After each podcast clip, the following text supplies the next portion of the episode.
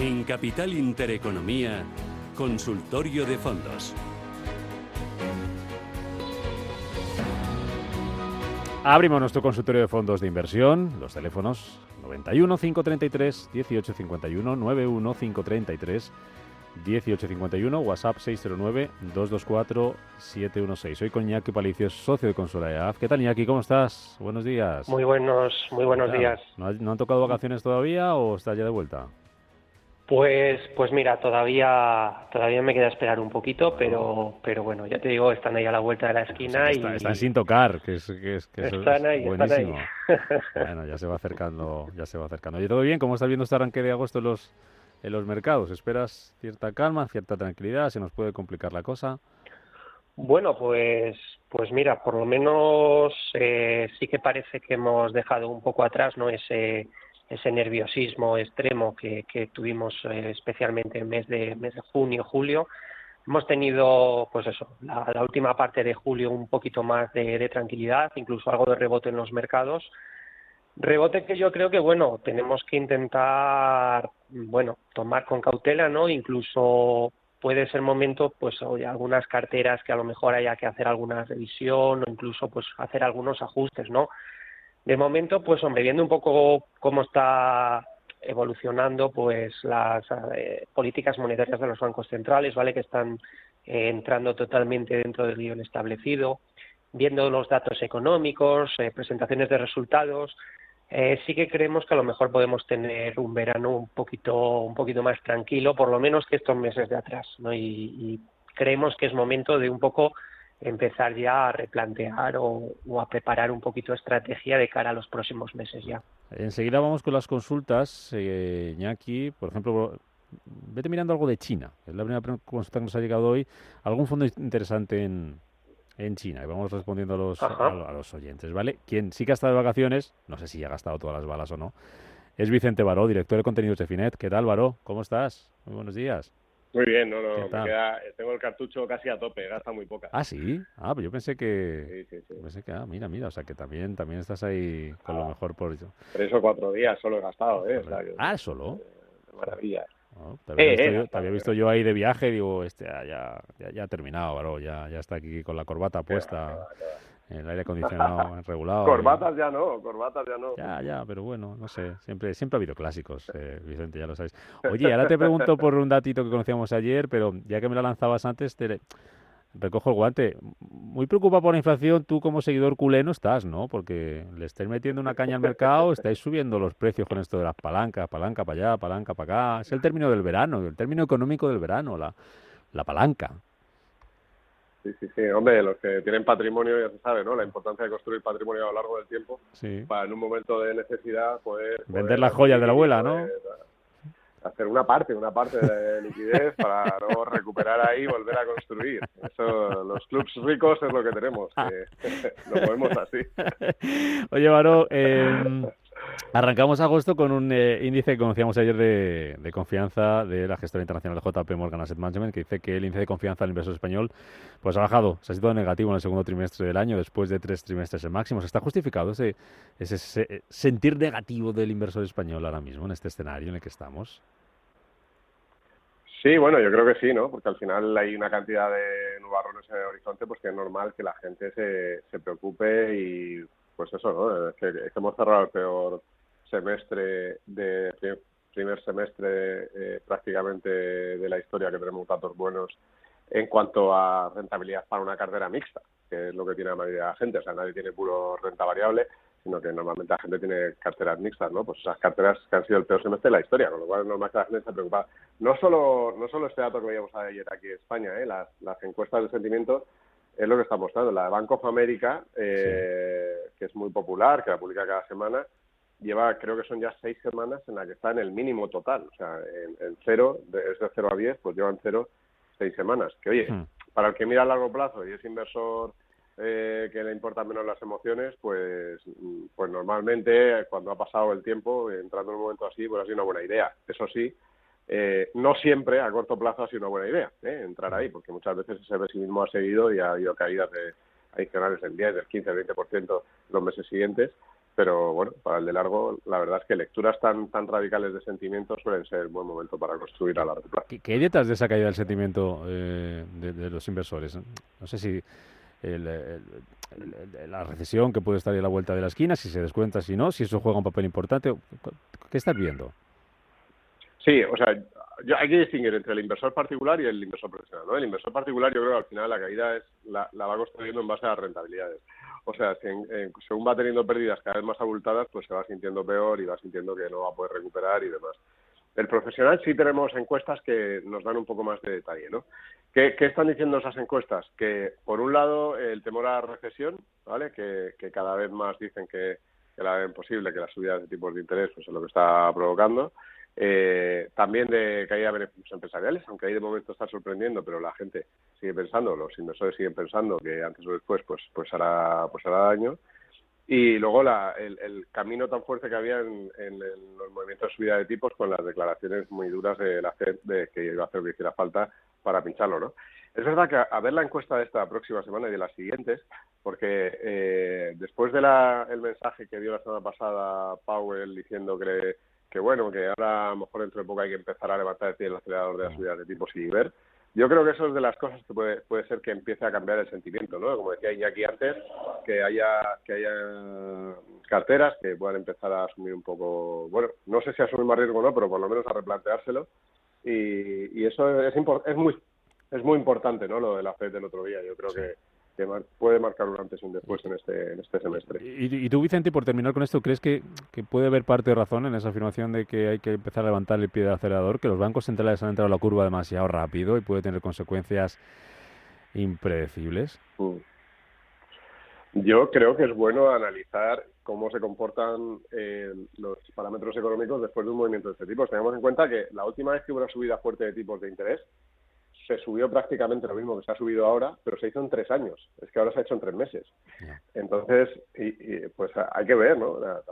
Es verdad que hay que matar la inflación y que no, no podemos asumir como ciudadanos la inflación del 10%, pero claro, al final, si, le, si metemos un corte tan radical, vete tú a saber cuánto acaba enfriando esa economía y acabamos entrando en una crisis peor, ¿no? Con lo cual, eh, a mí me parece inteligente y, creo que es lo que está demandando buena parte del mercado, oiga, paren de momento, eh, mantengan el, el, sesgo de subidas de tipos, pero paren por si hay que ver, eh, por si está dañándose determinados tipos de, sectores demasiado, ¿no? Bueno, yo creo, yo creo que es interesante, pero para el mercado pues sí que le da un, respiro y, poder ver que probablemente, sobre todo en la parte de renta fija, probablemente eh, el suelo esté cerca si no lo hemos tocado ya. Yo creo que esa es la, clave. Y para ir calentando nuestro consultorio de fondos de inversión que, que hemos abierto ya, con el que vamos enseguida, eh, eh, ¿hacia dónde se está yendo el dinero? Bueno, mira, eh, lo que lo que estamos viendo es que las salidas en renta fija se han parado un poco. en renta fija sí hemos visto una capitulación, sí que hemos visto fuertes salidas de dinero en, los, las últimas semanas y, o meses. Y justo en las dos últimas, en la última de hecho, según estos datos de Banco de América, incluso ha entrado un poco de dinero, eh, con lo cual parece que vuelve a entrar algo de dinero en renta fija mucho, mucho, mucho tiempo después. Y en cambio, en renta variable, que ha aguantado mejor, que, la verdad es que en la primera parte del año casi no había salido dinero, incluso había entrado muchos sectores, todavía sigue saliendo dinero estas últimas semanas. O sea que, sí que parece esto que se venía diciendo de que, por fin empieza a haber alternativa, pues eh, desde el punto de vista de que no solo puedes encontrar rendimientos con renta variable, sino también con renta fija, los inversores lo empiezan a ver y empiezan a encontrar, pues eso, eh, bonos o fondos de, de mixtos o fondos de renta fija en los que hay algo rendimiento. Y según esos datos de Banco of America es donde está eh, empezando a entrar dinero ahora. Muy bien. Vicente Baró, Finet, gracias como siempre. A descansar y a disfrutar cuando toque y si no a disfrutar trabajando, que también nos lo pasamos bien. Gracias, Vicente. Sí, señor. Gracias, hasta, un abrazo. Hasta otra. 91533 1851 91 533 1851 WhatsApp 609224716 Con nosotros ya lo saludamos antes. Iñaki Palicio, socio de Consula La primera consulta, la que te lanzaba antes, eh, Iñaki, nos decía un oyente si sería buen momento para entrar en China y si le puedes decir algún fondo interesante. Pues mira, vamos a ver. Eh, sí que es cierto que, que China está, pues bueno, eh, llevamos prácticamente Mm, año y medio, casi casi dos años, ¿no? De, una corrección continuada en los, en los en el mercado chino, sobre todo un poco, pues bueno, por la la línea de actuación ¿no? de, de, su, de su gobierno y también su, sobre todo su, su política de COVID-0 que, que no ha ayudado eh, demasiado ¿no? a, su, a sus empresas. Eh, sí que es cierto que en estos niveles y un poco viendo cierto cambio, ¿no? sobre todo en pues, bueno, la, actitud que está tomando el Banco Central chino, eh, parece que está habiendo cierta intención de, empezar un poco también a, a, ser más laxos ¿no? con esa política de COVID-0, sí que creemos que, bueno, para ese inversor que va a largo plazo, eh, empieza a ser momento, puede ser interesante incorporar algo de China en las carteras. Te voy a dar un par de ideas. Eh, una es eh, un fondo un poquito más, por así decirlo, sólido, no más estable, más para pues, pues para un cliente pues que tolere tolere volatilidad lógicamente, ¿vale? Pero bueno, que también quiere una inversión más a lo mejor sensata que sería, por ejemplo, el JP Morgan, el Greater China. Es un fondo que invierte en grandes empresas chinas. Eh, yo creo que es un fondo muy, muy interesante. Y luego un fondo para un inversor más agresivo que sí que tolere volatilidad y que quiera aprovechar un poco precisamente ese castigo ¿no? en, en un sector tan concreto como el del consumo, pues tenemos ahí el Fidelity China Consumer, que puede ser un fondo que en los próximos años tenga un rendimiento muy muy interesante. Mm, vale, nos preguntan a través del WhatsApp, oyente, estoy estudiando incorporar a mi cartera dos fondos mixtos flexibles, eh, habla del MFS Global Total Return y el Sycomore Allocation Patrimonio. ¿Cómo los ves? Pregunta.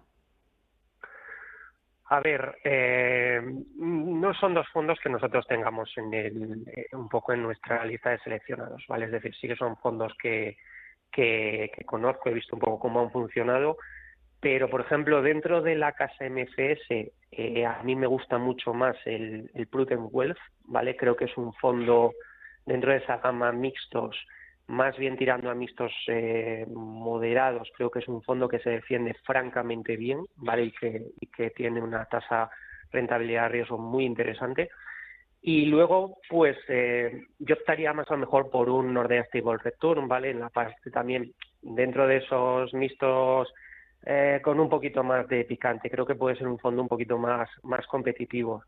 Yo, sin desmerecer, por supuesto, a los que ha comentado, ¿vale? Que me parecen fondos eh, interesantes y, por supuesto, de buenas gestoras, pero mm, yo optaría, o sea, yo prefiero, creo que tienen mejores múltiplos, por así decirlo, los, los dos que he comentado, por ejemplo. Vale. Eh, buenos días. ¿Podría aconsejarme un fondo de renta variable global y otro europea para acompañar al GESConsul renta variable que ya tengo suscrito? Vale. Eh, en renta variable global, pues podría comentarle un par de ideas, ¿vale? Una sesgada a eh, renta variable que invierte en empresas que con alta rentabilidad por dividendo, ¿vale? Que creemos que son fondos que ahora mismo tienen un muy buen momento de mercado eh, una idea, por ejemplo, podría ser el DWS Top Dividend, ¿vale? Y luego, pues un fondo puramente renta variable Global Growth, ¿vale? Muy castigado este año, pero que para mí es uno de mis fondos eh, fetiche, por así decirlo, ¿vale? Que es el Learn, el World Growth. Creo que es uno de los mejores fondos de renta variable que se puede tener en cartera y que, pues bueno, estamos en un momento mm, donde pues ha tenido una corrección histórica que creo que es muy aprovechable. Y en la parte de renta variable europea, pues bueno, tenemos ideas como pudiera ser, el Sigma, el European Equity, MFS European Research o, el MFS European Value, ¿vale? Son, ideas que podrían encajarle bastante bien con, con el fondo, el GES Consul que comenta, por ejemplo. Venga, vamos con más consulta 915331851, WhatsApp 609224716. Pregunta un oyente eh, por el PICTED, eh, USD, dólares short, My Term Bonds y el Fidelity China Focus. Pregunta si se complementan. El segundo lo tengo en cartera y no sé si seguir con él. ¿El Fidelity China Focus? Sí, ese lo tiene en cartera. Y pregunta si se complementa con el PICTEC eh, Short Mid Term Bonds. Mm, no tiene nada que ver. Es decir, eh, un fondo, el China Focus, de renta variable emergente, ¿vale? Focalizado en China, Además es un fondo bueno que lo está haciendo muy bien dentro de lo que es el comportamiento de China, ¿vale? Es decir, China este año está en negativo, ha tenido fuertes caídas, pero bueno, la Fidelity este año se está moviendo muy bien en sus fondos y concretamente el China Focus, pues creo que es un fondo que tiene sentido a futuro. Y el otro es un renta fija eh, de bonos a duración media, que hombre, vamos a ver, nosotros en la parte de renta fija dentro de la estrategia de Consulae sí que coincido un poco con lo que comentaba Vicente eh, anteriormente. Al final eh, estamos en una situación en la renta fija eh, que no veíamos a lo mejor en los últimos 30, 40 años. ¿vale? Hemos tenido seis meses demoledores donde hemos visto caídas generalizadas y muy abultadas, ¿vale? Tanto en la renta fija de calidad como en el high yield. Creemos que es momento de incorporar renta fija de calidad en la cartera y creemos que es momento también de eh, salirnos un poco de esas duraciones de corto, ultra corto plazo que nos habían dado un poquito de menos volatilidad en el pasado y a lo mejor subir un peldañito de duración en las carteras, ¿vale? Nosotros sí que estamos subiendo un poquito ese peldaño, no nos estamos yendo, por supuesto, a duraciones largas, pero sí que un poco ese medio plazo en duraciones sí que sí que lo estamos incorporando. Mm, pregunta eh, Juan de Madrid, ¿qué valoración tiene del fondo JP Morgan Global Natural Resources? A ver, es un fondo que lo ha hecho muy bien por las circunstancias, eh, pero quizás, vamos a ver, eh, al final ya hemos visto este año pues todo lo que han corrido los precios de los materiales básicos, ¿vale? Que al final es un poco lo que ha generado esta situación de inflación que tenemos. Y, hombre, vamos a ver, los bancos centrales están poniéndose las pilas para intentar controlar esa inflación y estamos empezando a ver también, de manera independiente, ¿no? Eh, cierta estabilización, incluso ciertas correcciones en los precios de, muchas materias primas, ¿vale? Yo creo personalmente, ¿vale? Aunque me, puedo equivocar perfectamente, pero yo creo que ya llegamos tarde a incorporar este tipo de fondos en la cartera. Eh, por lo tanto, yo ahora mismo sería un fondo que, que no, no incorporaría en una, en una cartera. Vale. Eh, nos dice, creo que es del mismo oyente, si lo mantiene en cartera, posibilidad de moverlo a un inmobiliario. No sé si te gusta más ahora mismo un fondo inmobiliario. Hombre, mm, sí que es cierto que a nivel un poco sectorial, en base al escenario económico que se nos plantea por delante, puede tener más sentido movernos a un sectorial inmobiliario. Mm, de todas maneras, vamos a ver, yo creo que quizás ahora mismo eh, hay sectores eh, que o bien por el castigo que han presentado y por las oportunidades de futuro, ¿vale? O a lo mejor buscando quizás ahora a corto plazo cierta consolidación y un poco esperar a oportunidades, yo a lo mejor no haría un cambio directamente al sector inmobiliario. Yo a lo mejor mm, optaría por un sector más defensivo, ¿vale? Quizás a lo mejor incorporar algo de salud en la cartera si no tiene, por, por poner un ejemplo, ¿vale? Salud se está comportando bien, es un sector defensivo que nos puede dar un poquito más de un poquito más de estabilidad, incluso bajar un peldañito el nivel de riesgo, ¿vale? Es decir, aprovechamos el fuerte tirón que ha tenido los recursos naturales eh, consolidamos y, oye, bajamos, aprovechamos a lo mejor esas caídas que ha habido tan fuertes en la renta fija, tenemos una posición de cartera más cómoda y vamos viendo un poco también cómo, cómo se van comportando los mercados en espera de, oportunidades. Mm, venga, una más. Nos dice estudiante, me gustaría saber qué opina el experto de los fondos de True Value. Bueno, vamos a ver. Eh, Mm, son fondos que suelen estar o suelen tener presencia en, muchas de las carteras que, vemos, ¿vale? Eh, son fondos que tienen, sobre todo son muy de momentum, ¿vale? Muy, pues hombre, sí que es cierto que han tenido buenos comportamientos en años donde, pues bueno, el mercado ha sido favorable, pero bueno, son fondos también que tienen mucha volatilidad, ¿vale? Por ejemplo, pues bueno, el, el, True Value al final no deja de estar centrado en empresas pequeñas, medianas, ¿vale? Y al final eso genera volatilidad en las carteras, ¿vale? Entonces, no son malos fondos para nada, pero yo creo que hay que ser muy consciente de que tenemos que tener un, un, perfil que tolere bien la volatilidad en la cartera, ¿vale? Porque al final estamos metiendo fondos que son bastante agresivos, ¿vale? Es decir, dan buena rentabilidad. Por ejemplo, el True Value en el 2021, creo recordar, te hablo de memoria, estuvo por encima del 30% de rentabilidad. Mm. Pero claro, este año también ha estado eh, mm, con caídas muy pronunciadas, ¿vale? Llegando a verse, pues yo creo que ha llegado a caer un 25%. Entonces, quien tolere esa volatilidad, pues hombre, son fondos que a medio largo plazo eh, pueden tener sentido, ¿vale? Pero pero no es apto para todos los, los inversores, ¿vale? Nosotros, por ejemplo, no, no lo incorporamos en las carteras, ¿vale? Preferimos trabajar con fondos de gestoras más grandes, ¿vale? Más eh, a nivel un poco quizás más internacional, eh, pero, pero vamos, para nada es un mal fondo, ¿vale? Mm. Pero eso sí, eh, perfiles agresivos y que vayan, por supuesto, a largo plazo. Mm. Con esto nos quedamos. Iñaki Palicio, socio de Consula EAF, gracias. como siempre, por acompañarnos y ayudar a nuestros oyentes en este consultorio de fondos de inversión. Hasta la próxima y que lleguen pronto ese descanso. Si todavía queda un poquito, aquí estamos para hablar contigo. Gracias, Muchas gracias a vosotros. Venga, hasta luego. Cinco minutos para llegar a las once del mediodía, es ahora noticias, aquí en la sintonía de Radio Intereconomía.